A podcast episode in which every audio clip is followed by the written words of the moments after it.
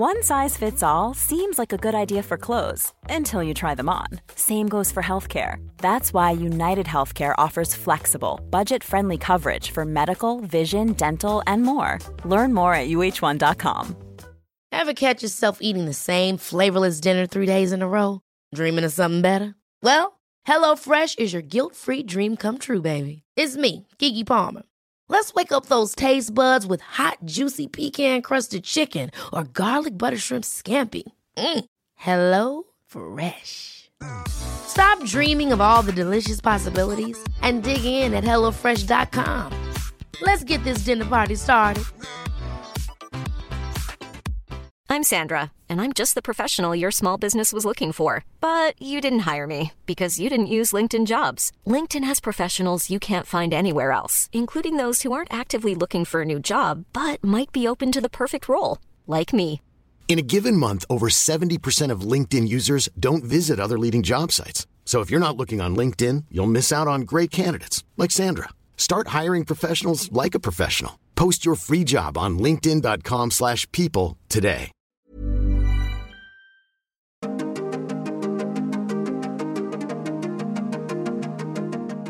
Welcome to the Metabolic Classroom, a nutrition and lifestyle podcast focused on the truth behind why we get sick and fat. What you're about to hear was taken from a live broadcast streamed on insuliniq.com. The Metabolic Classroom is brought to you by Insulin IQ and by Health Code Meal Replacement Shakes. Episode 20 Insulin Resistance and Cognition. The brain is among the highest metabolic rate organs in the body. It needs a lot of energy, and it needs insulin's help. When the brain becomes insulin resistant, we create an energy gap that stems from a genetic level. Uh, Dr. Bikman and team have been doing a lot of work with, uh, with Alzheimer's and insulin resistance there at, at the university. And in fact, I believe, uh, Ben, you'll tell us a little bit more about the study that you recently released. And we asked you to come on and do the Metabolic Classroom episode today on uh, insulin resistance and cognition. So, with that in mind, we'll turn the time over to you, Ben. Great, great. Yeah, thanks, guys. And thanks again uh, for the opportunity to talk about this great topic. so, it over the past couple years, I've been increasingly interested, as everyone knows, uh, with regards to the role of insulin resistance in chronic diseases, what we like to call the plagues of prosperity. This includes the brain and especially Alzheimer's disease. And I will never forget at a conference when I was a PhD student and another PhD student, we were out on a run, and this was in San Diego, a lovely run. And this PhD student mentions to me, knowing that I'm interested in insulin resistance, he said, Have you seen the latest article published about Alzheimer's disease where they call it type 3 diabetes or insulin resistance of the brain. And I had never heard that. That idea was so foreign to me that Alzheimer's disease might, to some degree, be a metabolic problem. Well, that planted a seed of interest, which is now bearing some fruit um, with a very good manuscript that we just published. Now, before I get to that, I want to grease the skids a little bit and just uh, explain brain energy use a little bit. Now, we've had a previous metabolic classroom where we've talked about Alzheimer's disease and the metabolic aspects of it. So some of this might be a little redundant, and I would encourage anyone to go listen to that as well. But some of this will be new. So every single cell in the body, uh, and this is also something we've spoken about previously, has things called glucose transporters. And this is a doorway that allows the glucose to come rushing into the cell for the cell to use this as energy if someone goes back and listens to that previous episode, uh, they will remember that we spoke about something called GLUT4.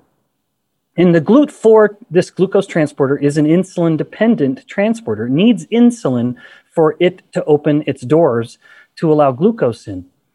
Well, the hippocampus has lots of GLUT4. It's a predominantly GLUT4 containing tissue.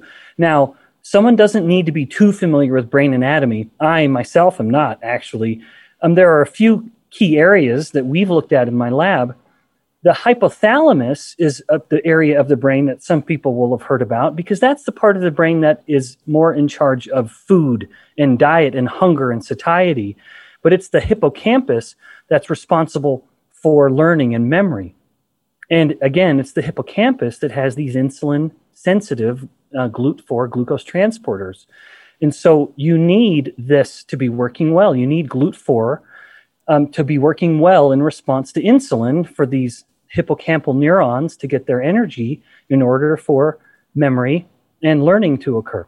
Now, there are, uh, Jack, I think we had, um, I think we have links to three manuscripts. Yes. The first of these, the first of these manuscripts is published in the journal One, and it was published in 2015. And it was fascinating. This is work of Stephen Cunnane um, in Quebec, and up in Canada. And the title of this is Regional Brain Glucose Hypometabolism. Remember, everyone, anytime you hear the word hypo, it means less than normal or a deficiency. So, a hypometabolism, brain glucose hypometabolism in young women with polycystic ovary syndrome or PCOS. And then they say a possible link to mild insulin resistance. What they found in this study, now this is just a correlational study. It's not which which everyone uh, appreciates means that it can never establish causality. It's just correlational. They found that women with PCOS who have always some degree of insulin resistance compared to other women, these women, even though they were perfectly controlled for body weight, for age, uh, you know, other other lifestyle variables, um, they so they were all no, all the same except for PCOS. These women with PCOS had significantly, albeit a little, it was subtle, but they had significantly less glucose use in that region of the brain um, that is associated with learning and memory, the hippocampus. So these are young women. These were women in their 20s, for goodness sakes, and they can already start to detect deficits in brain glucose use. And so this is the kind of instance where you'd think this is a bit of a red flag. But again, this is the kind of thing that can be demonstrated in people not only in their 20s, but also decades before they have significant cognitive impairments. Another study by Stephen Cunnane's group, published in 2015, and this is one I think we referenced in our earlier classroom. It's, and it's published in the Journal of Alzheimer's Disease in 2015, entitled Lower Brain 18 Fluorodeoxyglucose Uptake, but Normal 11C acetoacetate metabolism. Anyway, you could look up that uh, manuscript from the notes. Um, and there's more to the title. But this is the manuscript that is so remarkable, where they find an actual intervention study people with just mild Alzheimer's or mild cognitive impairment have significant reductions in their glucose use in the brain, but totally normal use of ketones, of the ketone acetoacetate. And so they looked at both the uptake of the nutrients, glucose and ketones, and the catabolism or the burning or the breakdown of those nutrients, which the brain would be using for energy. And again, they found that the glucose uptake was compromised, but not the ketone uptake. Now that brings us to our study. This study was just published. It's t- it was published in the journal um, Alzheimer's and Dementia. It's a very good journal. I'm very proud of it. And the title is Alzheimer's Disease Alters Oligodendrocytic, Glycolytic, and Ketolytic Gene Expression. And the oligodendrocyte and other cells like glial cells and astrocytes, these are some of the main cells in the hippocampus. And what we found, what we were able to do, it, it was quite remarkable. We had access to a database or a data bank of, of human brain samples. So these are people who died and had elected to donate their body to science. And so we had brain samples from humans that had died with Alzheimer's disease and humans that had died also old. So they were similar ages, similar, you know, overall other variables, uh, but they died without Alzheimer's disease. And we basically did a, a what's called a screen of, of gene expression of, of, genes involved in glucose metabolism. So the uptake, the movement of glucose into the cell, like GLUT4, like we talked about, and other glucose transporters. And then the catabolism or the breakdown once you actually take the glucose molecule when it's come in, and then you start the process of breaking it down ultimately for the production of energy for the cell. So we did the same thing in, in ketolytic or the ketone breakdown enzymes and the glucose or glycolytic, the glucose breakdown enzymes. And what we found is that in uh, almost every, I think actually every section of every cell type we analyzed, in, in these human brains with regards to the glucose metabolisms, the, the, genes involved in glucose metabolism, every one of them was significantly lower in the Alzheimer's brain compared with the normal or non Alzheimer's brain. So there was at the actual genetic level, that sounds more dramatic than I intend for it to, but it's absolutely true. At the actual level of the expression of these genes, there was there was a deficit. These genes were significantly lower. All, all those genes involved in glucose metabolism in the Alzheimer's brains. In contrast, when we looked at the, the kind of comparable genes involved in ketone metabolism, the movement in of the ketones and then the breakdown of those ketones for energy, they were normal. In a few, a few of the about 25 genes we looked at involved in ketone metabolism, there were a few that were down in the Alzheimer's brain in one distinct section, the oligodendrocytes in particular, but all the other cell types in the hippocampus were totally normal. And so there was a, a modest um, deficit of some of the ketone genes in one distinct cell type, but then everything else was totally normal. This was uh, a very remarkable finding because it it perhaps sheds light on some of those other studies that I just mentioned, like the one, uh, the second one I mentioned, where you actually see a deficit in the, the brain's ability to use glucose as a fuel in Alzheimer's disease, but not with ketones. That might be explained with what we saw, which is that there is, in fact, a fundamental defect in the expression of these genes in cases of Alzheimer's disease, those involved with glucose metabolism, but not ketone metabolism. So we provide some of the molecular um, corroboration or justification for what has already been seen when it comes to these interventional studies. Now, someone may be listening to this and thinking, well, great. Um, is it, if it's genes, then that's just what I was born with and then I'm doomed. No, no, uh, you, we cannot conclude that. And I'm most certainly not concluding that. Um, whether these are deficits that are inherent or whether they are um, sort of uh, adaptations or an environmental influence or what's called epigenetic, we, we just don't know. I am incredibly inclined to think it is the latter that there are environmental cues or insults that are resulting in the reduction of these glycolytic genes being expressed. And in fact, I think once again, it has everything to do with insulin. When insulin binds to a cell, the movement of GLUT4 to allow glucose uptake is only one of its many, many effects. Insulin, like so many hormones, has a very profound effect on gene expression. So I am speculating but I'm confident in this. So I would say it's an informed speculation. I believe that as the hippocampus is becoming insulin resistant, insulin is less able to activate or, or stimulate the expression of these glycolytic genes. And, and why wouldn't that happen? If you're not responding well to insulin, then you don't need all these glycolytic genes because you can't take in the glucose anyway. And so let's just start to turn everything down. So I think the hippocampal insulin resistance is at least part of, if not, I would say the main part of what's causing these glycolytic genes to be dampened in their expression. But insulin has nothing to do with the metabolism of ketones, or at least the catabolism of ketones. And so those remain unaffected. And so the, the ketolytic genes continue to be expressed despite the insulin resistance in, in the brain. Now, then, how might the person who's worried about Alzheimer's, which is all of us, what might what might we do? it's the same old rules. And now I'm getting off the topic perhaps a little bit, but I just know people feel so strongly about this. I feel very strongly that the key to pushing Alzheimer's as far down the road as possible. Um, but some people are just more inclined to get it than others. There's no question about that. But I do think everyone can push it down very, uh, at least kick it down the road, um, and then compress it as tightly as possible um, to, to the time they would be dying anyway. Um, you want to keep the body insulin sensitive. And, and part of this way of keeping the brain healthy is let it learn to use ketones.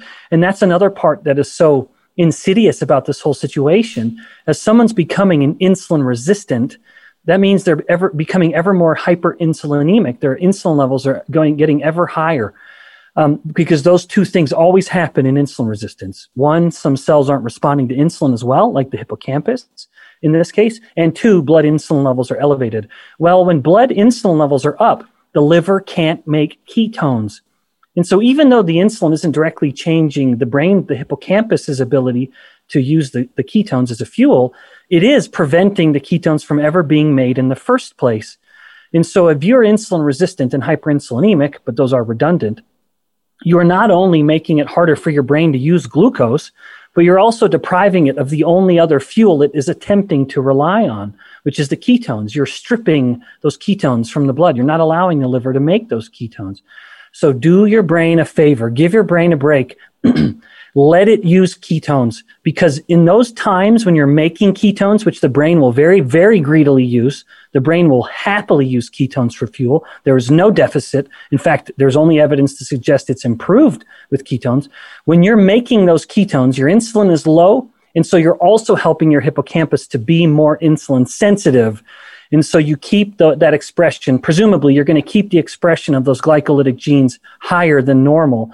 And thus, you're allowing the brain to really be the hybrid engine that it is designed to be, using glucose and ketones freely. But in order to do that, you've got to keep that insulin low, allowing the body to make ketones and allowing the body to be, especially the hippocampus, to be uh, to maintain a higher degree of insulin sensitivity. Wow, Wow, that's right. Yeah, wow. wow. Hey, hey, Ben, I got a question for you. Yeah. Um, are we starting to see the hierarchy of the researchers in Alzheimer's and dementia go down this path? Or yeah, it, yeah. Oh no, this is based? no, this is getting. Oh, it's sure. I mean, there's no question that medication is still the the standard of treatment or the standard of care. There's no question, um, but they continue to fail. Uh, the the the the historic view of Alzheimer's disease is that there's generally thought of two two problems occurring that you have the accumulation of amyloid beta plaques these little kind of proteinaceous plaques that disrupt the brain from working and you have nerves that get all bundled up and tangled in this case what could be happening uh, well those as, as people are making more and more drug targets to those things, you know, to try to fight the plaque formation and to try to uh, fight the nerve bundles, they continue to fail. So these these drug interventions that that will they'll show in a mouse model, hey, look, we gave the mouse this drug and their nerve tangles went away and the the plaques went away, and you start to treat humans with these and they do nothing. So that the addressing Alzheimer's with, through the with the typical strategies just continues to fail.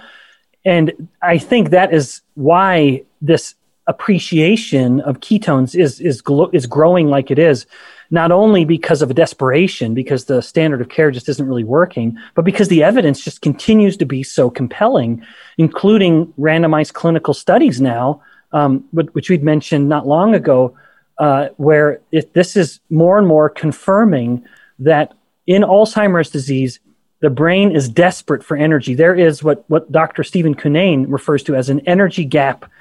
And we need to fill that energy gap. And if glucose can't do it, then ketones are the only other option. And again, the tragedy is while the brain is screaming for ketones, most people are keeping their insulin elevated all the time to the point that they're never really making any ketones. And of course, insulin's elevated because of the refined starches and sugars um, that they're eating all the time because they've been told to eat a high carb diet and eat six meals a day. And that is a wonderful way to make sure you're never making a ketone and a wonderful way to make sure your brain is starving to death. hey, so, so um, it, if, if we have this type 3 diabetes that is an insulin resistance um, thing, do you see, do you see in those tissues that you studied, is there a history of obesity in those patients? So, if some does someone with Alzheimer's are they more likely to have other um, factors of insulin resistance? Oh yeah, oh yes, absolutely. Not that uh, Corey, that's a great question. Not that they will necessarily be obese, because obesity can occur with insulin resistance or not, and right. that's reflective of the way the fat tissue is growing, of course. Um, but uh, there was a study based out of Finland. This was a correlational study, so again, it's just you know nothing more than coincidence. But this study out of Finland found that someone's, they looked at risk factors associated with the development of Alzheimer's disease, and they found that an individual's fasting insulin was had a, had a more significant or what was called the higher p value, which is which is just to say that it's less likely to be uh, a, coincidence. They, uh, so the, their fasting insulin was more significantly correlated with their Alzheimer's risk than their age. So wow. this, they, I mean, th- that is a pretty powerful takeaway that your insulin may matter more than your age does. But what's also fascinating, they went beyond just insulin. They measured fasting glucose. They measured two-hour um, glucose after oral glucose tolerance tests and then, and then two other measurements of glucose and insulin I can't recall. But every single one of those variables related to glucose and insulin, every one was very statistically significant. But others, like education level, people commonly say oh, education is so significant. It was le- much less significant. Drinking and smoking status and blood pressure, none of those were significant at all. But these measurements of insulin and glucose were very significant. And again, fasting insulin was second um, most significant only behind someone having an ApoE4 genotype. All right. Mm. wow. Well, Ben, we've got some questions coming in about uh, what you just talked about. Can I throw a few of these your way? Yep. Yep. Sounds great. Great. Um, let's see. There's boy. There's quite a few here. Let me let me pare down a couple here. um, from Sherry concerning the brain intermittent fasting has helped me go off ADHD medications. Uh, I'm an educational advocate, see many children with ADHD. Could this be something that could help them? Wow, Hal, that's awesome. So there is no study currently out, to my knowledge, looking at the effects of, I would say, ketosis, which is probably what is happening with that intermittent fasting. I don't know of studies, so I do need to be careful. I, I, have to just mention that up front. However, I strongly suspect that there will be at least, I was many, I'd say a good number of people that have ADD or ADHD would probably respond very well to ketosis, um, just because then they are not subject to the peaks and troughs that comes with glucose. When the brain is yoked when it is so totally reliant on glucose because it is never allowed to use ketones, it's never allowed to adapt to ketones, then the brain is subject to those highs and lows. And glucose is very, um, it, it's it's very dynamic.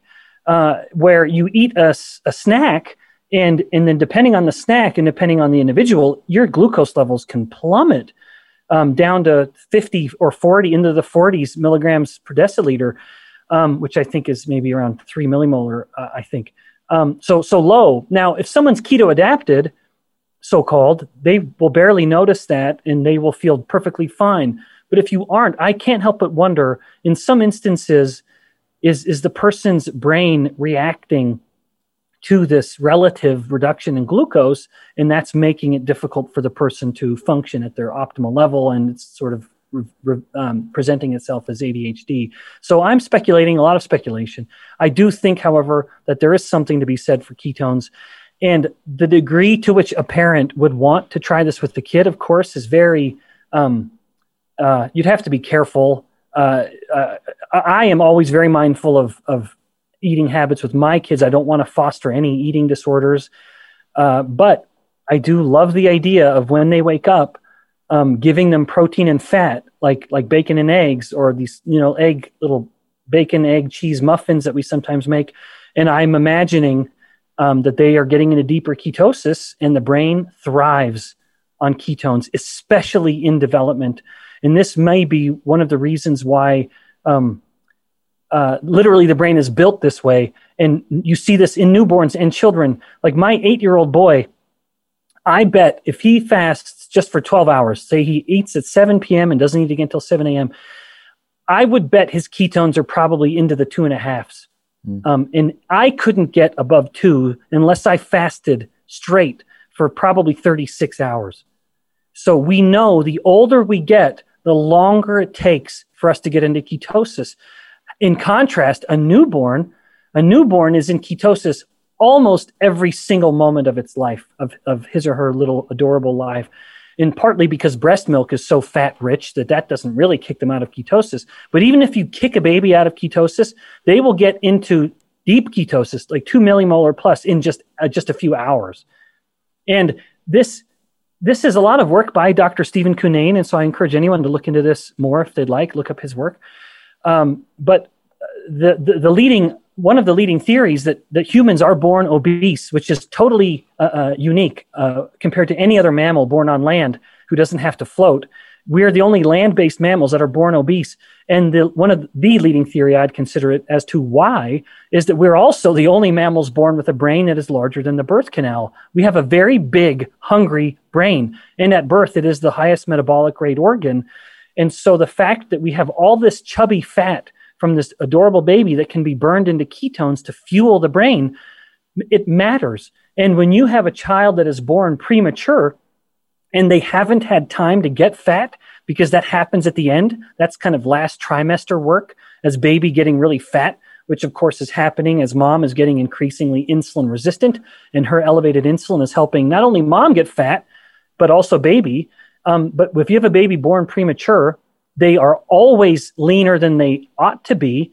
And if you don't give them a lot of fat, they will very likely have sig- mild to significant learning disabilities um, throughout their throughout their lives.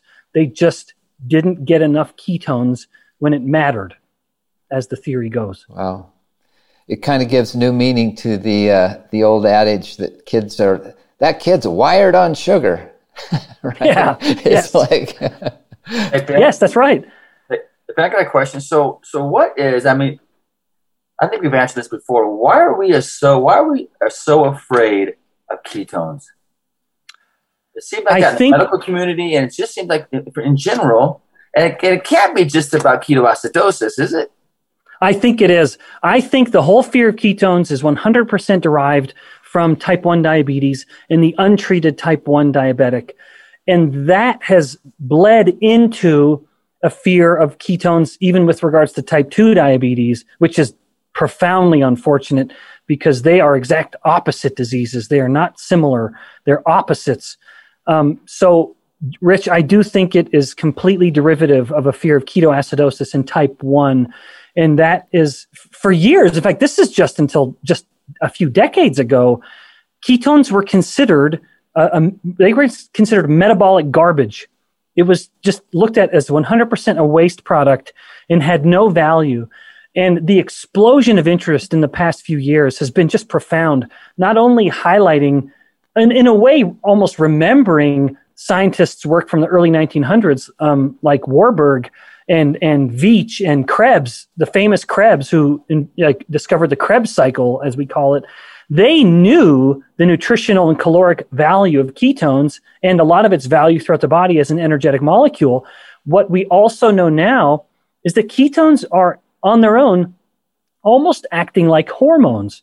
You have a ketone that will bind to specific receptors on cells and totally independent of it being pulled in and used for a fuel in the mitochondria, which it, it can be it will bind to receptors, and some of these are called G protein coupled receptors, and it will actually elicit a, a, a, signal cascade in the cell telling the cell to do things like make more mitochondria, like reduce inflammation. That is not because of its energetic or caloric value, it's because of its cell signaling value. So ketones are not only an energy source, but they are also a signaling molecule telling the body, giving the body certain signals, telling certain cells what to do. And basically, the theme of all of that is good. These are good signals. So the fear of ketones, I think, is not only unjustified, um, but it's very unfortunate because, Rich, I think to your point, you have individuals who could profoundly benefit from being in a, in a state of ketosis through adherence, say, to a low carbohydrate ketogenic diet.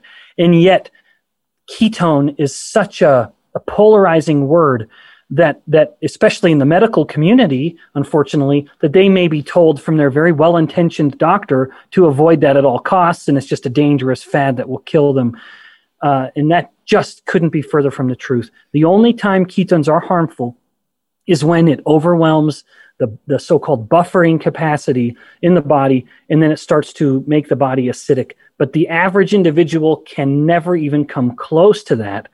The only time a person will get into ketoacidosis is when they have no insulin. Now, there's a, a couple other exceptions to that, like binge drinking really, really hard alcohol. Um, then you can force yourself into a state of ketoacidosis.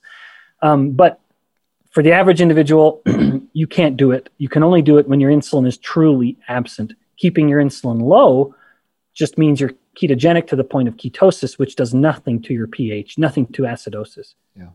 And, and Jack, uh, Jack, not to get, I don't want to keep on ketones, but, but, but Ben, isn't there, an, there's an energy plus for ketones, right? Don't ketones produce more ATP than glucose? Mm-hmm. And isn't it more efficient? Yeah, so it is. It is. So so ketones have about the exact same caloric value as glucose, where it's considered it's it's four calories per per gram. Um, so it, it matches glucose in that sense, but it appears to be what's called a cleaner burning fuel, and and that idea is based on this this fact that when you actually account for what the oxygen is doing, like when the cell is breathing and it's using oxygen to burn fuels like fats and ketones. Um, ketones will make relatively more ATP per unit oxygen burned than glucose will. So in that sense, it does have an advantage. But I would say it's it's it's negligible when it's all said and done. So I like to be very careful at the level of the whole body, when it's all said and done, I would say it's it's probably a meaningless difference. But um, there the other there are other benefits to just keeping insulin low and making those ketones in the first place, independent of actually burning the ketones for fuel. Hey, my my question is, you can um, you can measure fat adaptation like in the in a muscle cell, right? By measuring the number and density of mitochondria, right? Mm-hmm. Can can you do that in the brain, in cells in the brain? Can can you see? Okay, this guy, brain wise, is is uh, fat adapted or ketone adapted. Yeah. So you we can't. I don't know of how I would do that. Um, in a living individual, although right. Stephen Cunnane, Stephen Cunnane probably would. I bet he would just say we can infuse this this labeled ketone and just track how much your brain is gobbling up. And that might right there reveal it. Um, in, a, in, in my lab, if we have brain samples, including samples from the hippocampus, which we do get from our lab rodents, so we're so grateful to be able to use rodents because I can't get brain samples from living humans. But we do find that that uh, there is a phenomenon that would be reflective of keto adaptation, where you can you can use ketones as a fuel measuring the rate at which the brain is metabolizing. And the keto adapted animals, um, those brains, those hippocampi will use ketones better. They will have a higher metabolic rate with the ketones than the control fed animals. Couple, uh, couple other questions from one from our website just now. Uh, once a neuron of any type becomes insulin resistant, can it be reversed?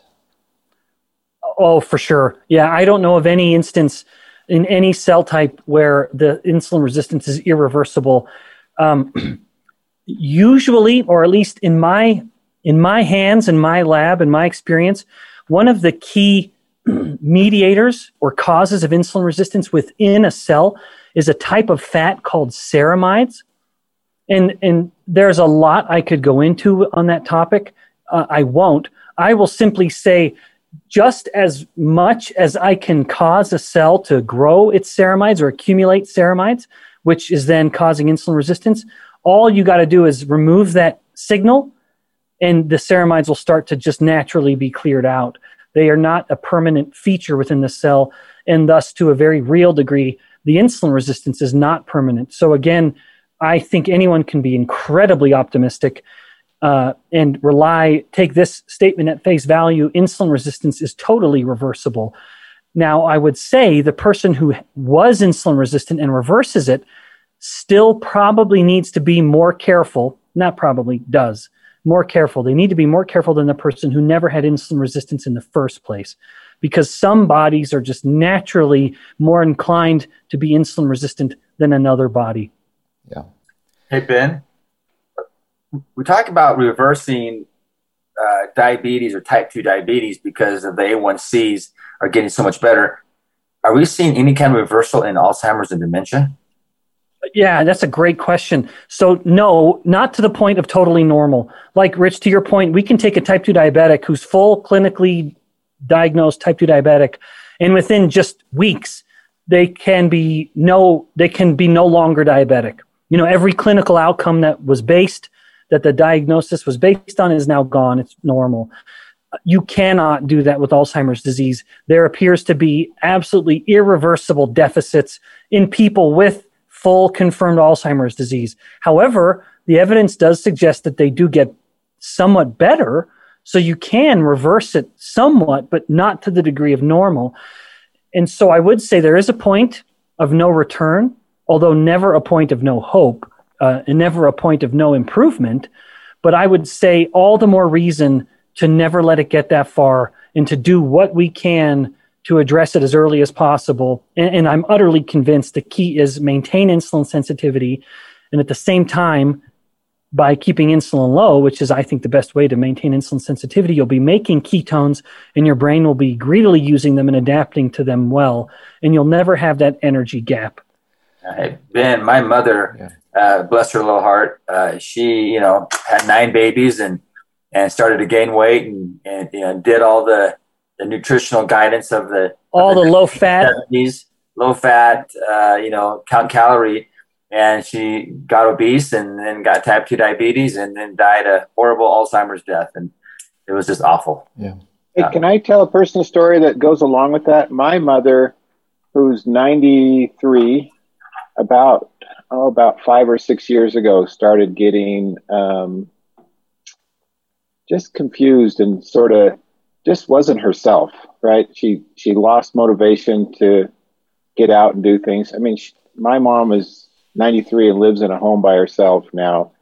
And we, I convinced her to start eating low carb. And it just changed her cognitively. Her motivation went up. Um, and she started just thinking clearer and she didn't have that cloud or that fog around her. And if you asked her, if you ask her now, she'll say, yeah, it's because I stopped eating carbs. I, she just basically stopped eating carbs. It it was awesome. really cool. I mean, it's a one sample set study, yep. but but it was like really cool to watch that that change in her. Oh. Yep. No, in fact, Corey, I like what I like about what you said here.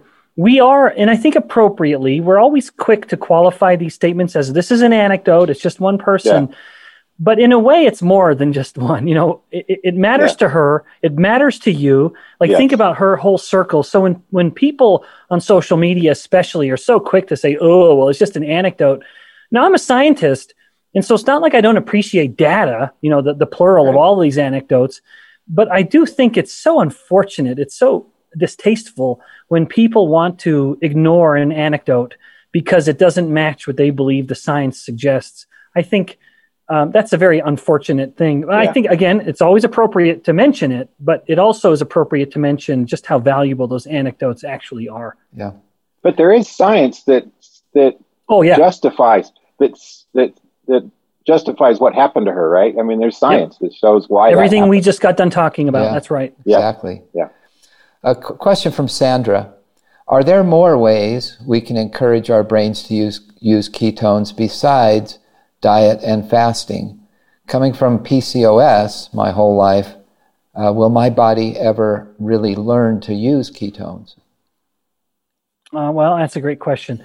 Um, uh, I I think those are the ones. Um, I know people will maybe maybe those just don't sound sexy enough anymore. Yeah, yeah. Low carb diet and right. fasting, but I cannot think of anything that would be more effective than that it's it's possible, and I even hate to say this because someone's going to think it's just too cliche.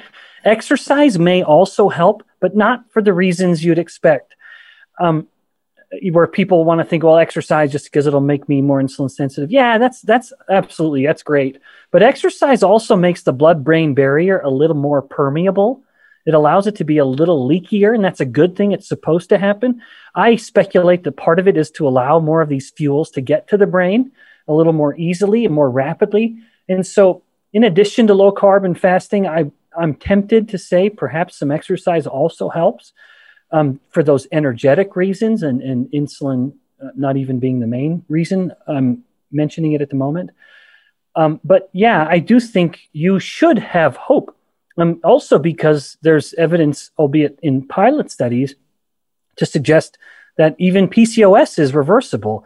And so uh, just like the PCOS is reversible, I think you should be very optimistic that that even this study I mentioned in these young women with PCOS, where they had um, demonstrable reductions in brain glucose use, I, I would hate for that to be discouraging to someone. I would rather it be motivating. And so I would say uh, you might have to work a little harder. You might have to roll up your sleeves a little more and work a little harder um, in order to just make sure your your brain is getting those ketones from time to time. And I can't say how much and how often. I, I can't speak to that. Um, but I would just say you'll have to work a little harder, but I think it's worth it. And I hope you would too. Can I can I say something? Maybe maybe like the whole sleep thing and the stress part of this and um, other factors that you know chronic inflammation factors that we know influence insulin levels too, right? Yeah, well, that, that's right. All of those matter, no question. Yeah, sometimes we uh, we we search so diligently in life for a more complex answer, right? and sometimes yeah. the answer is just staring us right in the face, but it's too easy to see, right? Yeah, yeah good point. Let's see if we got a couple more questions here. Um, let's see. Uh, hey, I just want to say, guys, though, Jack, while you're looking that up, mm-hmm. as Rich's room has darkened and we can't see him as well, what a relief. so hard. Hold on. How about this? hey, Jack, you should put on your goggles. oh yeah, distracted. I yeah, almost put on, I almost put on Jack's goggles when you started talking about your data. You're kidding. Stop eating carbs. Stop eating carbs to avoid Alzheimer's. Jack needs to stop doing drugs. Hell with carbs. Yeah, Jack, mixing your meth with your carbs doesn't make it any better. you guys are on, you're on to me. I get it. You're on to me. Um, from Jennifer, how many grams? This is a little kind of off topic, but not really. From Jennifer, how many grams of polyunsaturated fat is too much per day? I'm worried about nuts and seeds.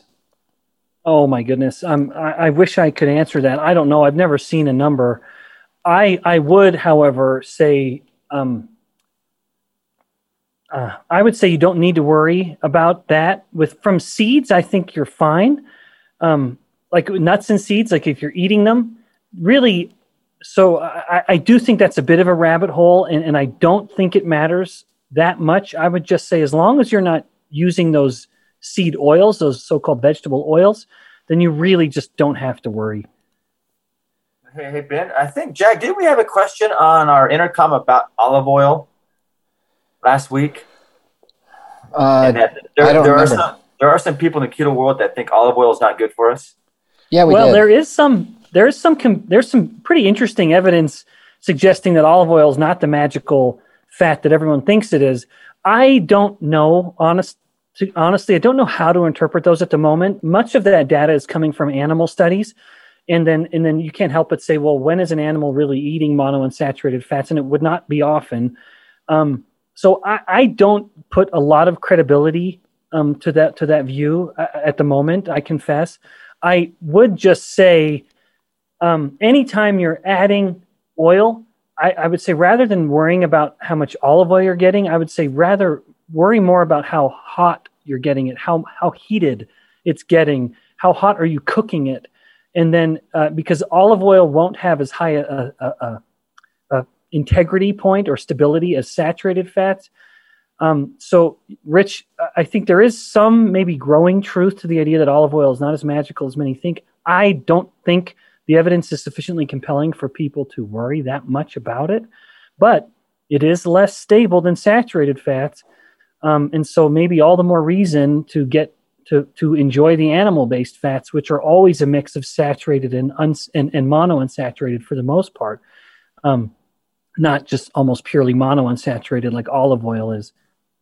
Yeah, I mean, basically at Insulin IQ, we teach people to to use olive oil cold and to cook with more mm-hmm. animal-based fat, right. or, yep, that's or why we do it. oil, which also has got a heat point of I think 500. Yep.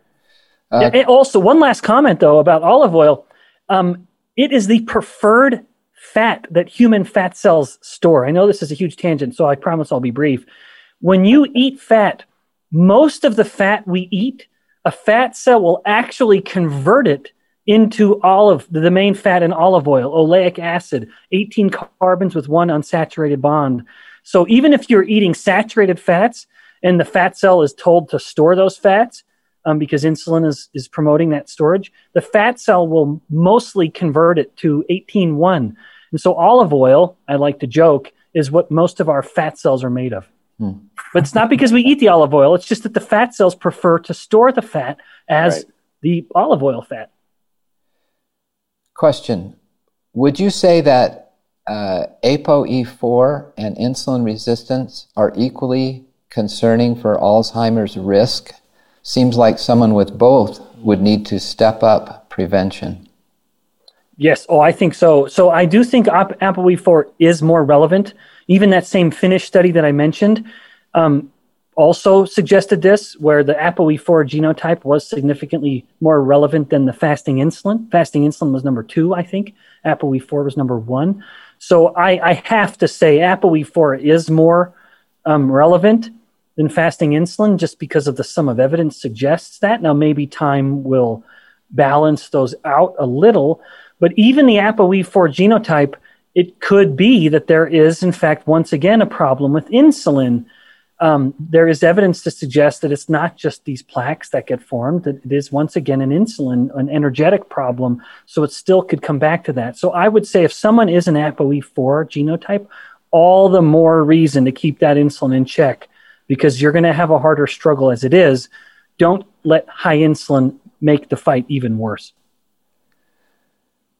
From Dennis, does walking really encourage the expression of vascular endothelial growth factor in the brain, what ketolytic epi- epigenetic interventions may arise? Whoa, that's beyond my pay grade. to even read the question. I'm Certainly. proud of you for getting that out. Oh, hey, oh, Jack, put your yeah. glasses back on, buddy. Man, that was tough. yeah. So I, I actually I, I, wish I knew. I, I, don't know the degree. I know that VEGF or vascular endothelial growth factor is increased with exercise, um, and that is a way of promoting new blood vessels to form. You know, keeping tissues more oxygenated. I actually don't know the degree to which that happens in the brain. It wouldn't be. It wouldn't surprise me if that does increase. That VEGF would go up. Um, I don't think that would have a direct effect on ketolytic gene work or expression, um, but it would certainly facilitate blood flow and help prevent the brain from ever becoming hypoxic. Now, that is relevant in a different type of Alzheimer's. There's a form of Alzheimer's that's called vascular dementia, which doesn't quite fit within this topic we've been talking about. Um, but even vascular dementia um, is related to insulin resistance. And I actually have a section in my book, Why We Get Sick, about that topic. Um, so I would say that the vascular aspect of Alzheimer's, which is a real phenomenon, wouldn't have anything to do with ketolytic um, gene expression. Well, we're bumping up right up against the hour. We're gonna we'll make sure that the link to your study, which again was just released last week, uh, right, Ben? Yep. Yeah, and it's open access. We paid a little extra so that no one else would have to pay anything to get it. So authors sometimes have that option of paying more um, to get it open access uh, so that anyone can read it. We'll make sure that link is, is in the stream notes, no matter where you're watching on YouTube or Facebook or on our website. We'll make sure that that link is, uh, is readily accessible to everybody. And also, just uh, to let you know, we have all the episodes of the Metabolic Classroom that are being uploaded. They're kind of, uh, we're kind of spacing out the upload, but they're all, all of the uh, previous episodes are being uploaded to our YouTube channel. So subscribe there if you want to watch all those episodes. Uh, and also watch uh, wherever you get your podcasts, the Metabolic Classroom podcast is available now wherever you get your podcasts from. And, and uh, all of the Metabolic Classroom sessions are being reformatted in podcast format so you can listen to those as well. Any other last uh, last words? We're running right up against the hour. Can I just say something? Um, Dr. Bikman Ben has been mentioning these researchers, you know, and and their work. I, I like how he particularly is fond of the Canadian researcher. Um, but but I was just thinking, wow, how cool is that? These guys are on cutting edge um, research, and this is what they do for a living, and they're introducing to the world this new information that that's really going to change. And then I thought, hey, Ben's doing that too. Yeah, That's, yeah. What, come, man, come on, living, come on, Corey. you are, the street cred, living, Ben. You are living the dream, man. That is so cool that we have a guy with us that is really cutting edge on this on this research. It's it's anyway. It thrilled me this morning. So I well, listen. L- let me, in fact, let me turn that around. Thank you. That's very nice. I, I love I love being a scientist. I love getting paid to find answers to questions. But when you find an answer that you think uh, addresses a very important question, it is frustrating when you don't have when you aren't able to convert that into a solution to a real world problem. And yeah. so, what we do here, part of my great delight with Insulin IQ and Health Code, is this deep satisfaction that there is this translation from from bench to to real world, from lab bench to the streets. Where uh, really, I mean it. When you think you have a valuable answer to a question, it's frustrating when you can't let people um, leverage that when they can't when you can't help them utilize it. And so, as a scientist, I know sometimes scientists will get criticized for having for kind of being a little entrepreneurial, and I don't even care. Um, criticize me all you want.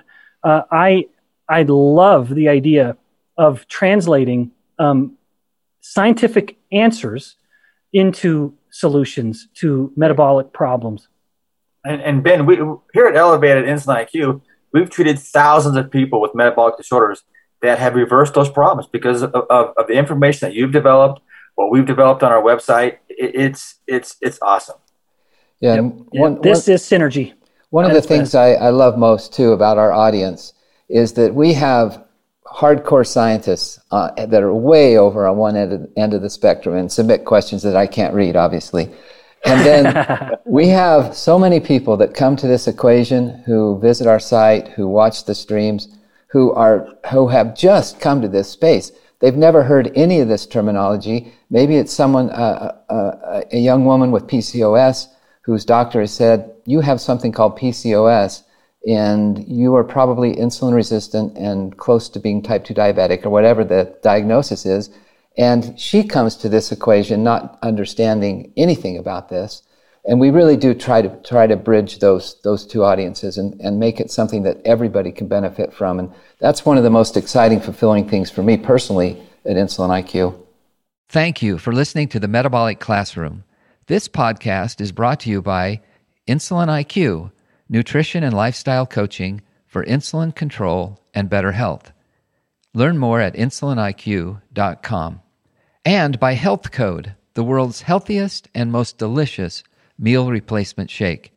Learn more at Get Health, that's G E T H L T H dot com. Find us on Facebook and YouTube at Insulin IQ.